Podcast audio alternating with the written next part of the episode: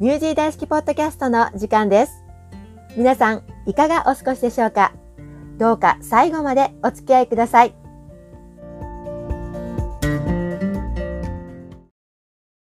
では早速、今日のゲストをご紹介させていただきます。2003年から2008年までニュージーランドでの生活を経て、現在は大阪を拠点に執筆家として、心理セラピストとして、保育士として、そして LGBT 活動家として、年間70回以上の講演会を通じ、LGBT と性の多様性について語り、幅広い世界で人々と関わり続ける藤原直さんで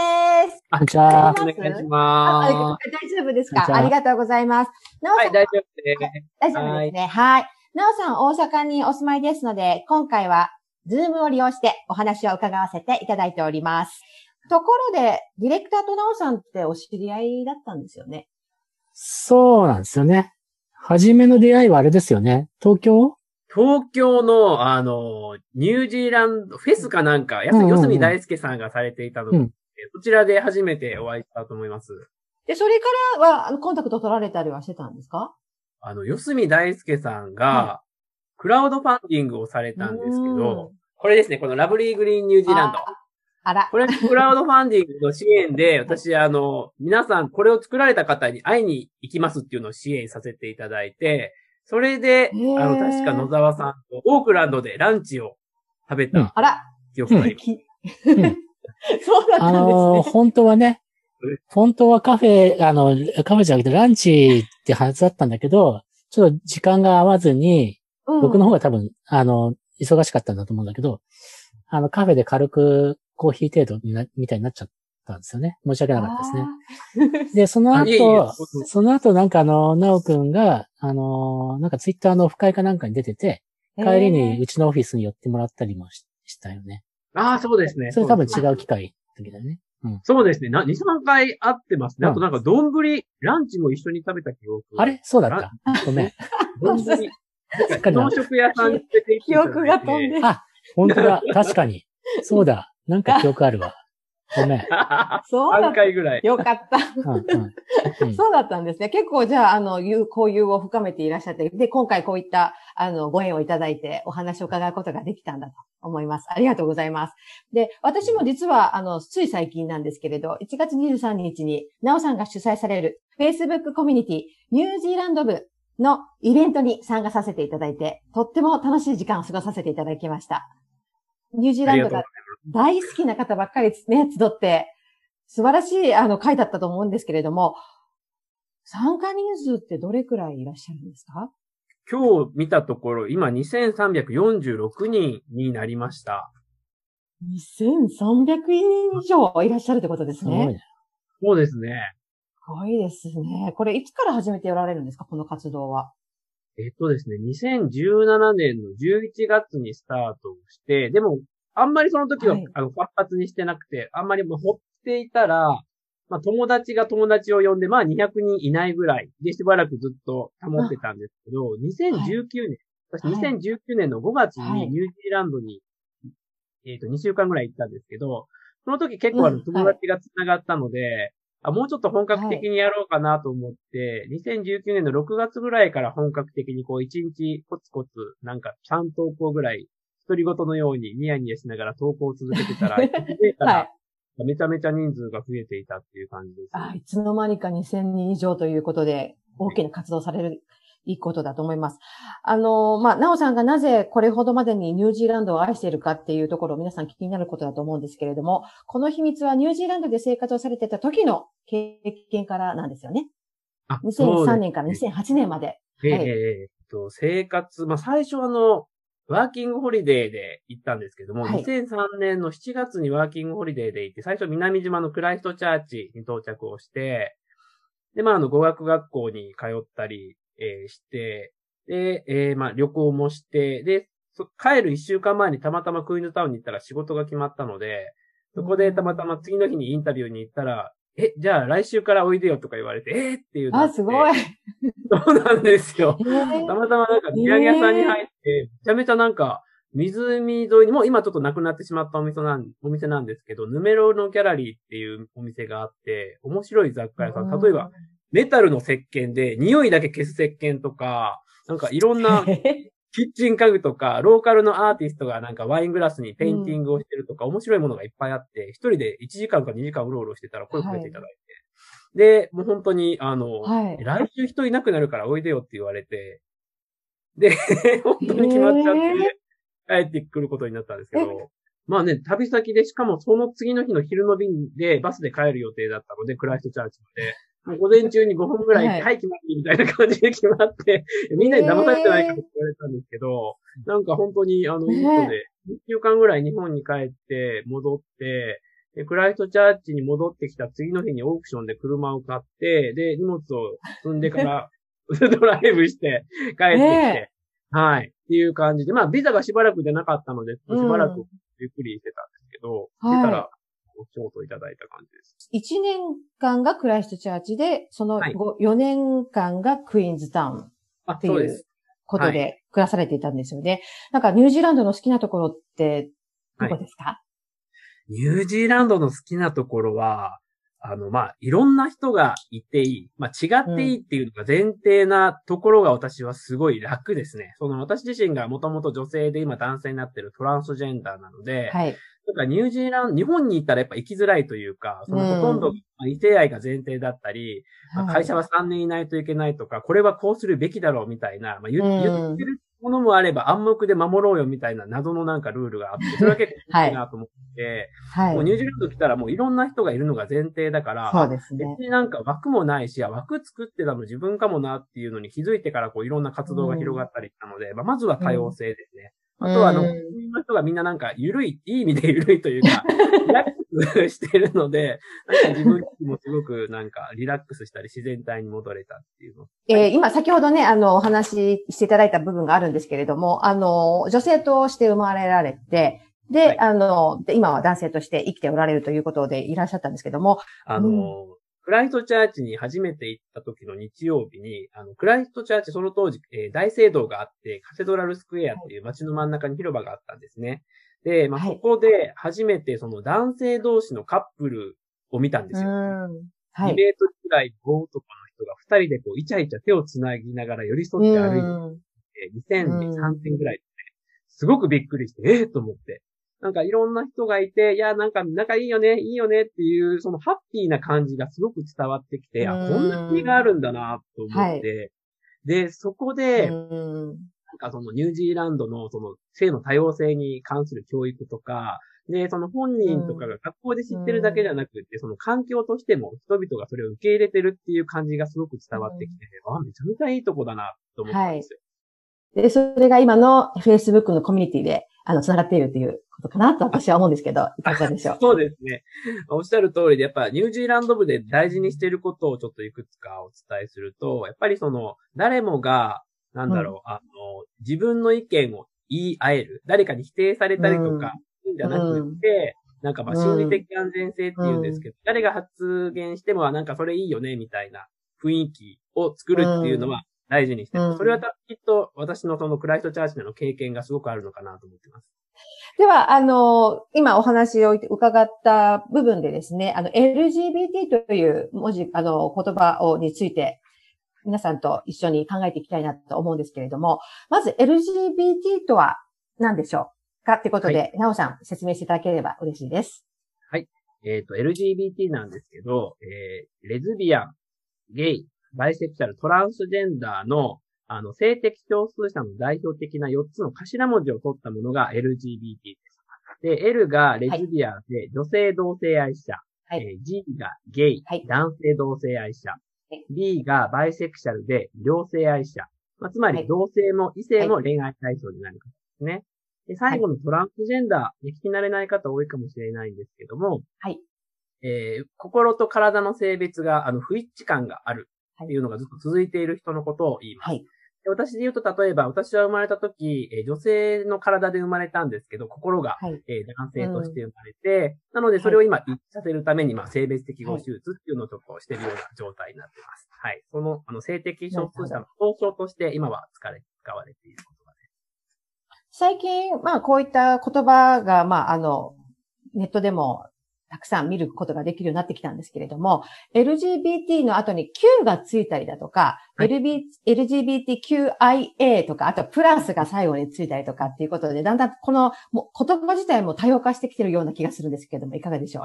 ああ、そうですね。おっしゃる通りで、まあ、LGBT って言ってしまうと、例えば、え、私 LGBT じゃないけどどうしようって思ってしまう。そのマイノリティの中でもマイノリティと思ってしまう人がいるんですね。はい、じゃあ全部つけてみようってなったら100個ぐらい後ろにブワーってつくので、じゃあそこで LGBTQ、えー、もしくはプラスっていうのをつけることで、うん、まあ、他にもいろんな人がいるよっていうのをそう出てます。で、Q は大体2つの意味で使われることが多いんですけど、あの、はい、クイアって言って、まあ昔は奇妙なっていうので、あまり良くない言葉で使われてたんですけども、まあまあその LGBT 以外の人もまあいろいろいるよっていう意味で使われています。はい、で、もう一個の Q がクエスチョニングという言葉がありまして、はい、これはあの自分の性別とかは自分でもよくわからないっていう人のこと。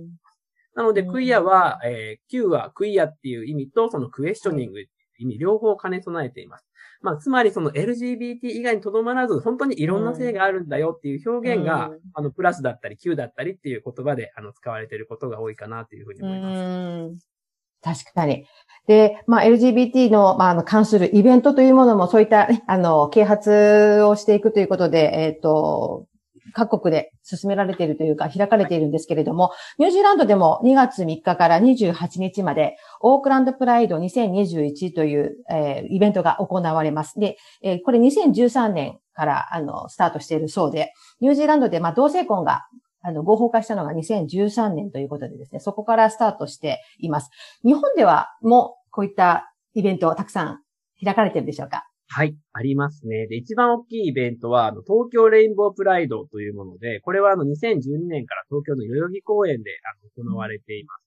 で、今年は、まあ、オンラインになるかもしれないんですけど、はい、まあ、一応東京レインボープライド2021ということで、はい、4月24日から25日の2日間、あの、まあ、もしその代々木公園でできるのであれば、そこで行われる予定です。あとは、あの、プライドウィークって言いまして、はい、4月24日から5月5日まで、はい、えー、この、まあ、えー、東京の、えー、まあ、中心部で、例えば、あの、本のブックフェアだとか、LGBT に関するいろんなイベントが街の中で行われるっていうことが一応計画をされています。まあ、ただちょっと今後ね、あの、やっぱりコロナでどうなるかわからないんですけども、うね、うん、一部もしかしたらオンライン化するかもしれません。はあ、で日本ではだいたい4月から5月にかけて、そういったイベントが行われるということですね。そうですね。東京レインボープライドはそうなんです例えば大阪だとレインボーフェスタっていうものが行われてまして、はい、これは10月です。で、世界的には、私 LGBT 世界一周行った時には6月とか7月ぐらいに行われることがそうなんですね。じゃあ、はい、各国でいろんな時期に、まあ、特に決まったわけではなく、まあ、多分季節もあるんでしょうけれども、そういった形で、はい、イベントが行われている。北半球だと、まあ、主に6月が多かったかなっていうイメージです、ね。うん。あ、そうなんですね。はい、あの、なおさんって、あの、昔と言いますか、えっ、ー、と、世界一周で LGBT について研究をされに、旅に出られたことがあるということで、はい、そういった世界の情報というか状況もご存知いらっしゃるかと思うんですけど、はい、そういったイベントにも参加されたりとかしながら回られたんでしょうか？そうですね。世界のプライド、そのレインボープライドには3つぐらい回りました。あの、北欧の方ですね。はい、北欧の方と、あと、スペインとフランスのあたりですね。あの、プライドパレードにちょっと、あの、混ざって、あと、まあ、現地 LGBT 支援センターの方にお話を聞いたりとか、あと、やっぱり日本が行きづらいって言って、はい、あの、海外に出て、自分の生きやすいとこで、あの、生活をしようって言って、そこで仕事を見つけて働いているカップルなどにインタビューなどしたりああ、そうですか。講演会だとかもなされていらっしゃるんですよね。はい、そうですね。ちょっと コロナで今オンライン化しつつあるんですけど、そうですね。年間70回ぐらい今、あの、全国講演をしています。主に企業、はい、行政、市役所とか、あとはあの、高校とか中学校が多いですね。あのー、まあ、ちょっと戻っちゃうんだけど、はい、LGBT で、まあ、なおくんはトランスジェンダーですと。生まれた時から心と体が、まあ性別が違うっていう多分認識だったんじゃないかなとか思うんだけども、はい、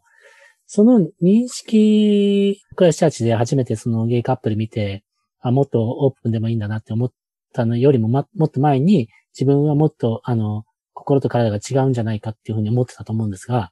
はい。それはいつぐらいからこう思ってたのかな？あの、実はですね、ちなみにあの、これって、なんか皆さん何歳ぐらいって思うのかな？おそらく皆さんが思っているより早い段階なんですけど、うん、私の場合はだいたい3、4歳ぐらいの時です。はい、それはあの、何、何かきっかけがあったわけじゃなくて、例えば、親、親としては、あ女の子が生まれれば、ピンクの色の洋服は、あの、買ったり、あの、リ、リカちゃん人形とか、そういったものを買い与えたりするし、男の場合はまた逆だけれども、そういったことでちょっと違うかなと思ったのか、えなんだろうな、3、4歳だと恋愛ってことじゃないだろうから、あそうですね。何か、何か、などういうあれなのかなとか思って。そうですね。まさに今おっしゃる通りで、やっぱりあの、例えば、やっぱりイカちゃん人形とかシルバニアファミリーをもらっちゃうわけなんですよね。私あの3人兄弟で、兄がいて妹がいるんですけども、で、兄とはまあまあラジコンとか遊んでても、まあ母はまあお兄ちゃんと一緒だから、まあそれ遊ぶんだよねって思ったんですけど、妹が生まれて、じゃあリカちゃん人形二人で遊びなって言われた時に、私はなぜかそれにちょっと髭を描いてみたりとか、髪の毛を描くとか、なぜかコブラツイストをして技をかけてリカちゃん人形で遊ぶってやってたので、なんかそれ違うんじゃないみたいなところはあったみたいで。私もなんで怒られてるのかわからなくって、いや、コブラツイストとか言ってやってて、あとまあ服装とかも母がやっぱり、あの、ピンクとかスカ、ひらひらを用意するんですけども、全然嫌で、で、嫌、嫌ってアピールをしてもやっぱり、あの、母は、いや、また恥ずかしがって、とか、本当は好きなんでちょっと全然そんなことないよって思いながら、あの、やっていて、そこで、やっぱり、なんでしょう、私は、その、体は女の子っていうのは分かってるんですけど、男の子として扱われたりとか、男の子が選ぶものが好きだっていう感覚があったので、なんか違うな。思ってました。プラス、その、なんで自分が好きなものを好きって言ったら怒られるんだろうっていう感覚がすごくあって、なんでそれが否定されるんだろうっていうのはずっと思ってました。なるほど。それが嫌でしたね。好きなものを選べ。えっ、ー、と、心と体が、まあ、一致してませんっていう状態は思春期にも結構あるんじゃないかなとか僕は思ってて、うん、その思春期のレベルの心の揺らぎとは別に、もう、確固たる体と心が、まあ、違、違ってますよっていう違いっていうか、その見極めっていうのは、うん、あの、素人にできるものなのか、それとも、ジェンダーカウンセラーみたいな人がいて、えー、100%あなたは違ってますねとか、そういうふうに言ってくるのか、そう、その辺ととこちょっと教えてもらいたいな。いやもうこれはね、すごく深い質問ですね。切り込まれた今感じが しますけど、なんでしょう。まあ、まずは、その他の人からわかるのかどうかっていうところなんですけども、あの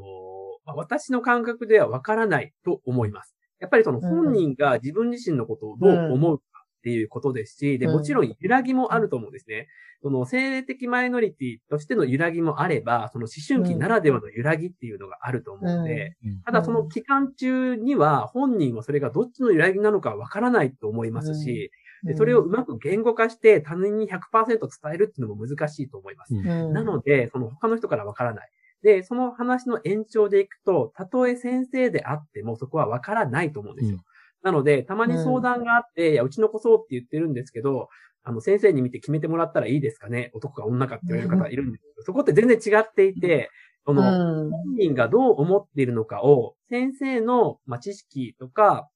まあ、情報の中から、本人がどう思うのかを整理するお手伝いはできるんですけども、で、うん、それを、あの、診断の材料にはできると思うんですね。ただ、お医者さんがこの人は100%そうだとは言い切れないと思います。うん、なので、やっぱり私も、あの、診断を受けるまでって、じゃあ、例えば、風邪みたいに言ったら、じゃあ、あなたインフルエンザねって決まるわけではなくって、私は1年かけて毎月1回、あの、専門の、あの、お医者さんのところに行って、あの、小さい時の頃、例えば、心と体、好きなものを選ぶのは男の子のもの、女のもの、どっちのものが多かったかとか、誰かを好きになった時のあの感情の揺れだとか、あとまあ将来にどんな不安を、あの、性別のことで感じたかっていうのをすごいなんか細かい質問表があって、毎回毎回それと向き合うんですよ。でもそれって先生が向き合うんじゃなくて、結局本人が向き合わないとわからないので、でその全体像とその本人とのやりとりを見ながら、お医者さんがまあ、あの、考えていくという感じです。だから結局は本人が決めるんです。で、一番しんどいのは移行期ですね。その、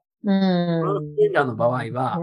じゃあ、はい、診断受けました。明日から男で行こうっていうわけにもいかないので、やっぱり見た目が女の子と、あの、おっしゃる通り、その、え、女のくせにとか、スカート履かないのとか、化粧せずに仕事の面接来るのみたいな扱いになってしまいますですね。うん、なので、そこら辺のリスクも本人がどこら辺まで性別を変えていきたいと思ってるのかっていう部分と、うん、あと、どの辺まで自分がその現実的に許容ができるのか。やっぱり移行期は、なんかこの人どっちなのって言われますし、あの、現実社会ではしんどいことも結構あったりするんで、例えば、もう今おっさんにしか見えないんですけど、あの、病院に行ったら、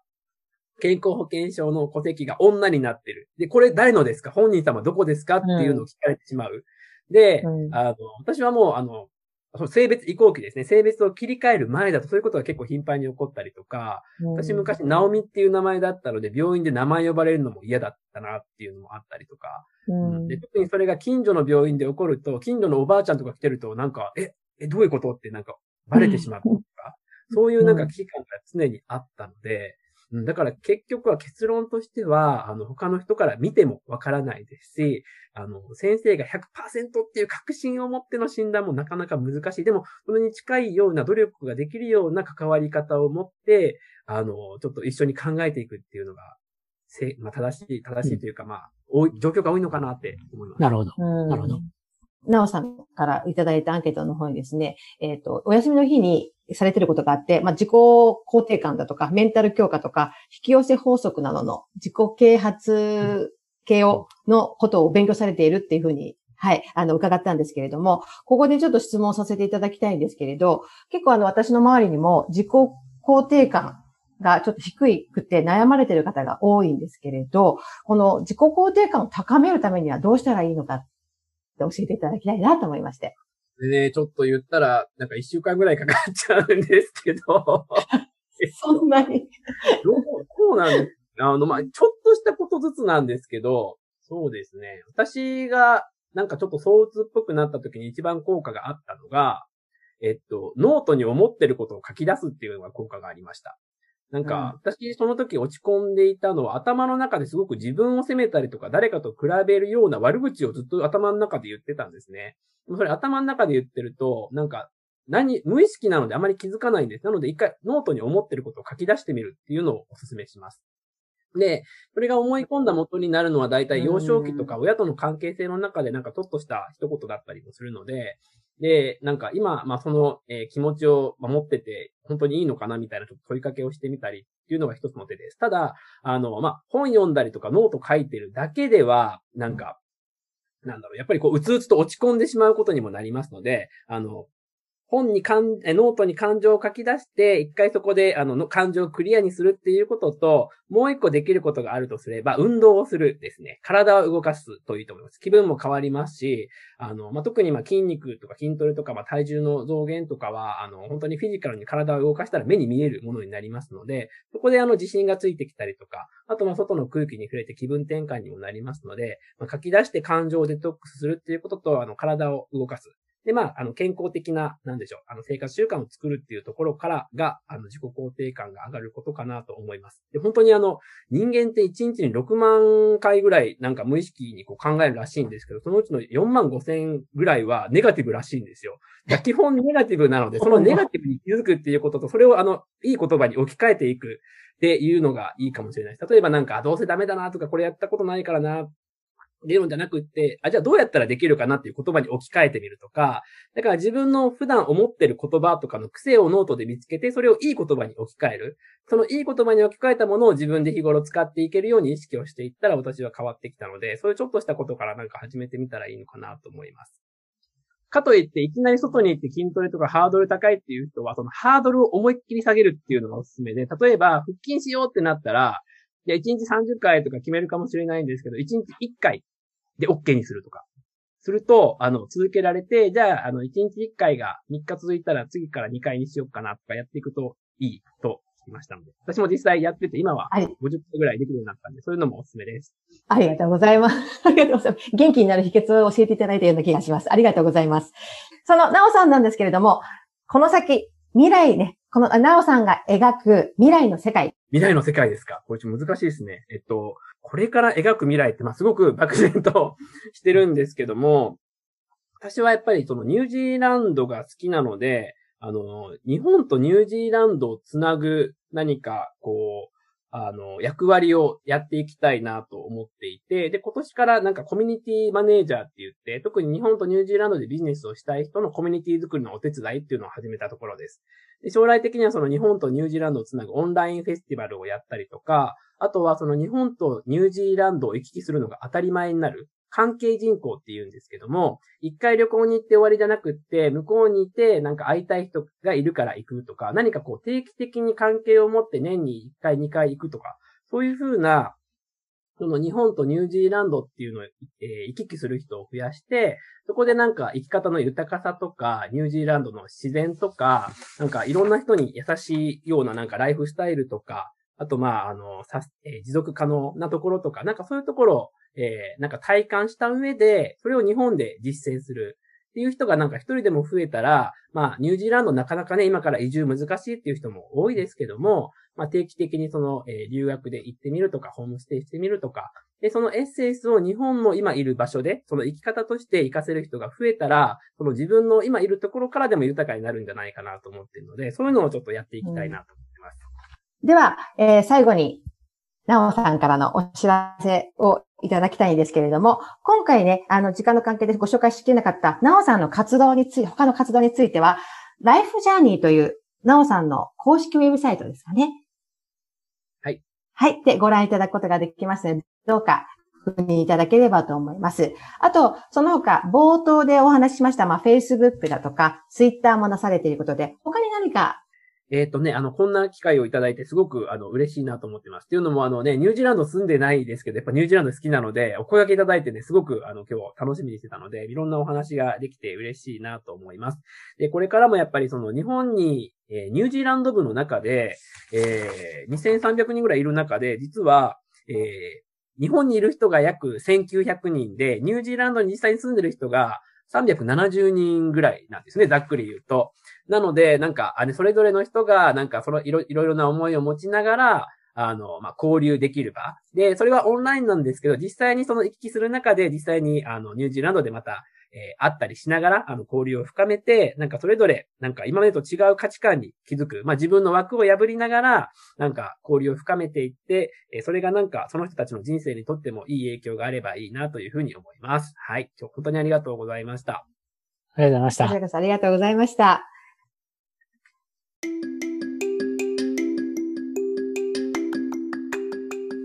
クライアント以上にビザ取得に本気の日本人移民アドバイザー、秋谷正樹がお送りする、ポッドキャストでもビザについて語ってみた。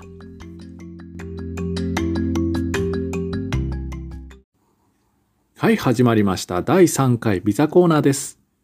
今日はね、すごい晴れてるんですよ。ただね、1日24時間のうち22時間ぐらいインドアな生活なので、天気よりも正直運気の方が気になります。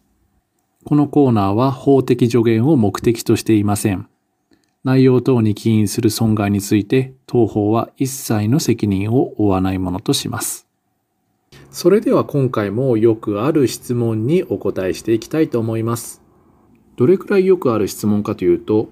怒らないから正直に言いなさいと言われて、正直に言ったらめっちゃ怒ってくる人の割合ぐらい多い話です。今回ビザコーナーに質問をくださったニュージーランドに住みたいさんからもあった質問ですが、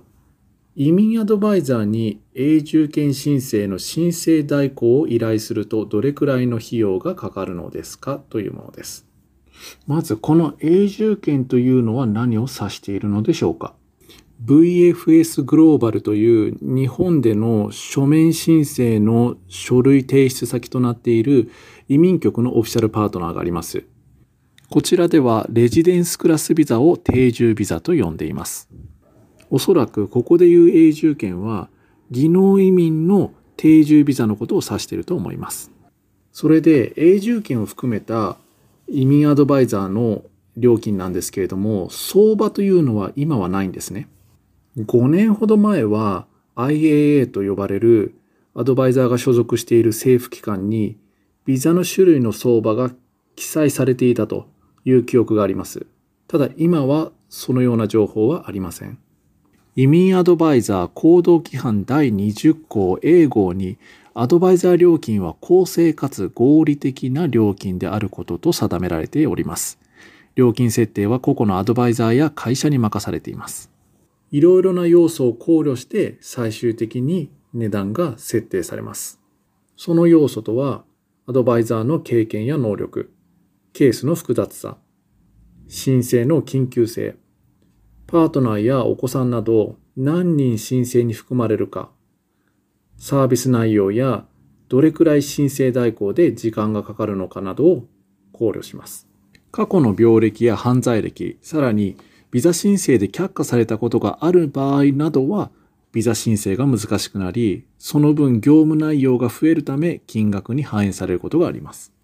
つまり、永住権申請だからいくらという固定料金はなかなか出しづらいのが現状です。あと、移民局からレターが来た後に依頼されたことがありますが、挽回できないくらい一貫性のない情報をすでに移民局に出されているので、受任をお断りしたことが何回かあります。そのようなことがないようになるべくビザ申請の準備の段階からアドバイザーを使われた方がよろしいと思います。証拠となる資料のチェックとアドバイス、及びカバーレター作成にかなりの時間がかかります。このカバーレターですが、ビザルールや判例法などの法律を駆使して、ビザ発給の条件を満たしていることを合理的に説明します。ビザ審査でカバーレターの質は重要なポイントになります。ほとんどのケースで、技能移民永住権の取得まで約2年間かかります。良いアドバイザーに依頼することで、ビザ発給の可能性が上がるだけでなく、長い道のりでの精神的負担も軽減できると思います。最後に非常に残念なお知らせです。ビザコーナーですが予定通り今回で最終回になります。素敵な皆様にビザが発給されますように。また引き続きビザコラムをお楽しみください。移民アドバイザー秋でした。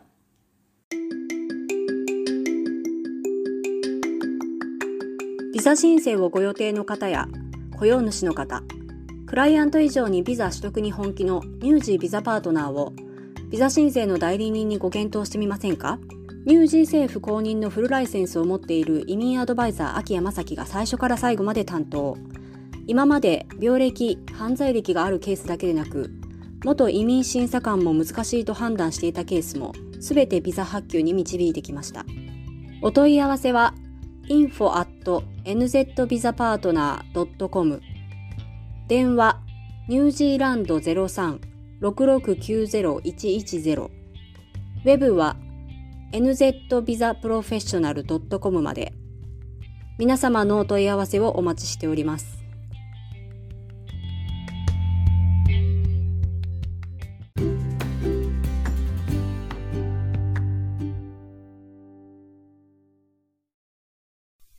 イベントコーナーです。毎年2月にオークランドで開催されるプライドフェスティバル。今年も2月3日から28日まで各地でいろんなイベントが開催されます。人種、年齢、性別、思考などに関係なく、あらゆる人々が参加できるレインボーコミュニティの一大イベントです。プライドフェスティバルとは、ゲイ、レズビアン、トランスジェンダーなど、LGBT の人権と文化をアピールするイベント。1970年にアメリカで始まり、現在は日本を含む世界各地でパレードを中心としたイベントが行われています。フェスティバルではオークランドプライドガラや2月14日に開催される音楽ライブなどで盛り上がる野外フェス、ビッグゲイアウトなど楽しいイベントが多数予定されています。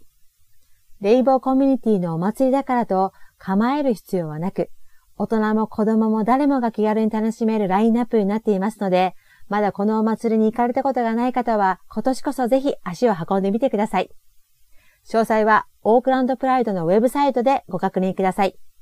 ウェブサイトは、オークランドプライド .org.nz または、オークランドとプライドで検索してみてください。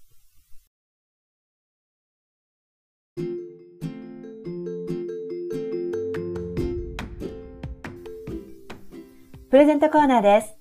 今回のプレゼントは、マットマン提供劇場版鬼滅の刃無限列車編の映画ペアチケットを5名様にプレゼントいたします。日本歴代興行収入1位という記録を更新中の話題の映画です。今世界中で最も注目されているアニメ映画がニュージーランドで上映されます。根津子を連れた炭治郎と善一、猪之助の一行が無限列車の中で鬼と立ち向かうというストーリー。主催はマットマンエンターテイメントニュージーランド社、そしてイベント企画会社のジャパン大指揮者の協力のもと実現しました。上映日時、上映館についてはウェブサイトよりご確認ください。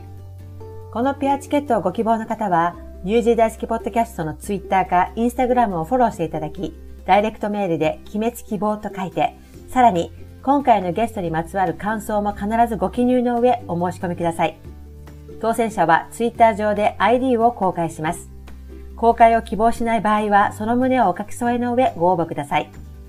応募締め切りは2月14日日曜日までとさせていただきます。ツイッター、インスタグラムはニュージー大好きポッドキャストで検索してください。皆様からのご応募お待ちしております。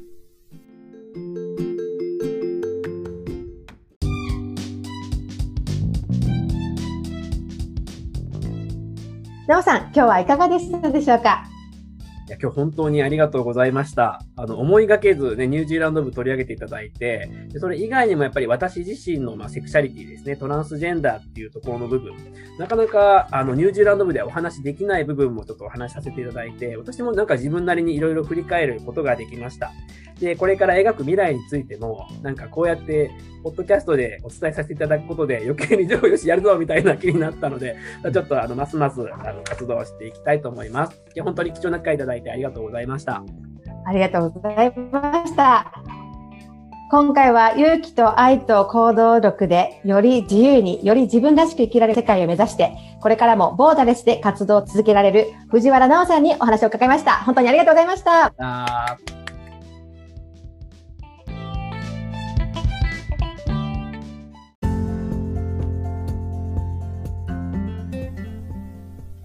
今週のニュージー大好きポッドキャストはいかがでしたでしょうか？2011年2月22日午後12時15分、マグニチュード6.3の直下型地震がクライストチャーチを突如襲いました。28名の日本人を含む多くの尊い命が奪われ、地域社会にも膨大な傷跡を残しました。あれから10年、クライストチャーチに住む方々の今の様子をカンタベリ日本人会会長、キャンベル和美さんにお伺いします。放送配信日は、カンタベリー地震が発生した日と同じ日、2月22日月曜日となります。そして来週、2月15日月曜日は雑談パート2。次回は誰がトークするのか私も楽しみです。どうかお聞き逃しなく。ナビゲーターはリコでした。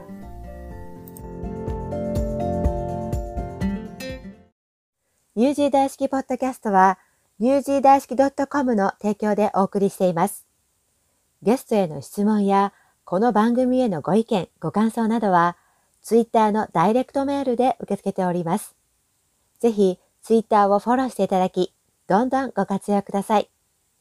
ツイッターアカウントは、ニュージー大好きポッドキャストで検索いただけます。